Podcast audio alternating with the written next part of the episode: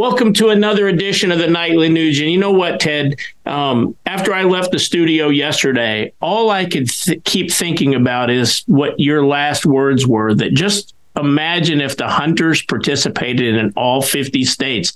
And that's literally all I could think about um, is what would happen if all hunters voted it'd be it, would be crazy uh, incredible and so i think uh, hunter nation and huntthevote.org I think we just keep uh, pushing on because I think uh, something really big is happening in America. You bet. Well, once again, uh, we are experiencing the deserved results of apathy. We, we, we deserve this guy in the White House. And boy, do you know how horrible a society must be, how soulless, how irresponsible?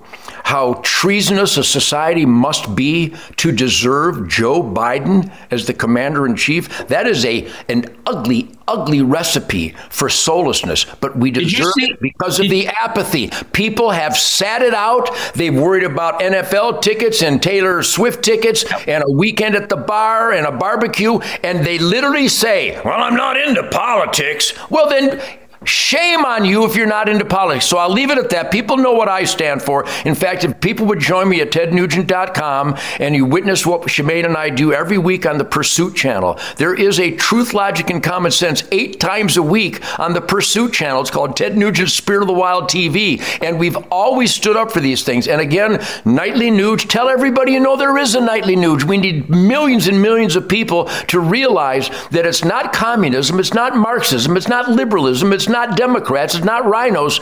The curse of mankind is disconnect and apathy. And that's the toilet flush that we're in right now. So please join me at huntthevote.org and hunternation.org. It sounds too simple to be true, but we proved that it works. Now, I want to talk about what's going on over in London, but you mentioned Joe Biden. So I just have to ask last weekend, did you see any part of that interview on 60 Minutes? I'm sitting there thinking that, that it's so dishonest the way they handle interviews with this guy. They basically give him the answer as part of the question. And how do you think Joe Biden would fare in a one on one nightly Nuge setting with Ted Nugent? Well, I don't have to uh, suppose what might happen because I'm so cocked, locked, and ready to rock the Glock around the clock, Dr. Spock, that people have put together their smartest, wittiest, most educated individual to debate me, and I've still got their skull tissue in the cleats of my steel toed work boots Piers Morgan. All these people have taken me on in the past because Joe Biden, I know I didn't watch the 60 Minutes interview because I know how CBS and I know how the media operates. They're dishonest. They're, they they, they piss on the First Amendment and they hand it to the evil atrocity maker known as Joe Biden. And I know what Joe Biden does. Look at this man. Feeble doesn't begin to describe our president. It, embarrassing doesn't begin to describe the atrocity of this man who thinks he's the commander in chief. This guy is a soulless, evil, treasonous, criminal gangster, America destroying puppet, and CBS loves him. Well, I want to get to the point I intended to talk about today, but we got a little derailed, which is great. I love the conversation, but I just want to get your take on what's going on in London, Canada, America, in some places. If you misgender a confused individual, uh, you call, yeah, you you you uh, open the door for someone and say, "Hey, good morning, ma'am," and they're not really a ma'am, although they are a ma'am. They're just confused that they're not a ma'am you can go to jail or be fined. Yep. Um, certainly in London, it's a big time deal. Here in Michigan, right here in Michigan. Two years in prison.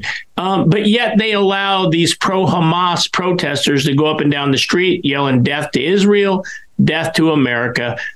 That seems to be a little bit more pointed of a threat than have a good day, ma'am. Final word. Well, you know, I take words to heart. I expect that the words coming out of an individual's mouth are intended, that they uh, meant to say those words. And I'll give you an example of how I handle evil uh, threats.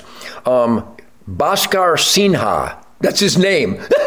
Maybe a member of the Ricky Tikki, Ricky Tikki Tavi fan club. Bhaskar Sinha, a convicted felon in San Francisco, started following Shemane and I down the street, where I took their attention away from a fur sale at Neiman Marcus and they started attacking the Whackmaster because I murder innocent animals.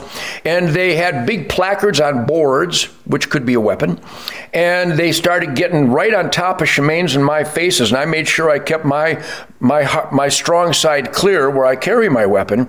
And they were shouting and escalating violence, a lot like you see these protesters. And that's why I started this out by identifying that Joe Biden is a bad guy and, and law enforcement is supposed to arrest bad guys. Well, the law enforcement of San Francisco was watching these animal rights protesters shouting and screaming and spitting at Shemane and I. And you can spit at me all day and I won't shoot you, but if I see a weapon, you're done. And so Bhaskar Sinha put his, his Ricky Tikki Tavi unclean face in my ear and said, Next time you and your family go hunting, maybe we'll be there and kill your family. Well, I'm just a guitar player. But you couldn't have said boo by the time I had Bhaskar Sinha in a full Nelson and introduced him to Mr. Wall. What's the uh, Veil of Tehran where the image of Jesus is on that cloth? Well, if you go by the Neiman Marcus in San Francisco, you'll see the veil of Bhaskar Sinha imprinted on the wall of the, of the store because I took control, because he threatened to kill my family. Those words are evil and dangerous. I had to neutralize evil and dangerous threats.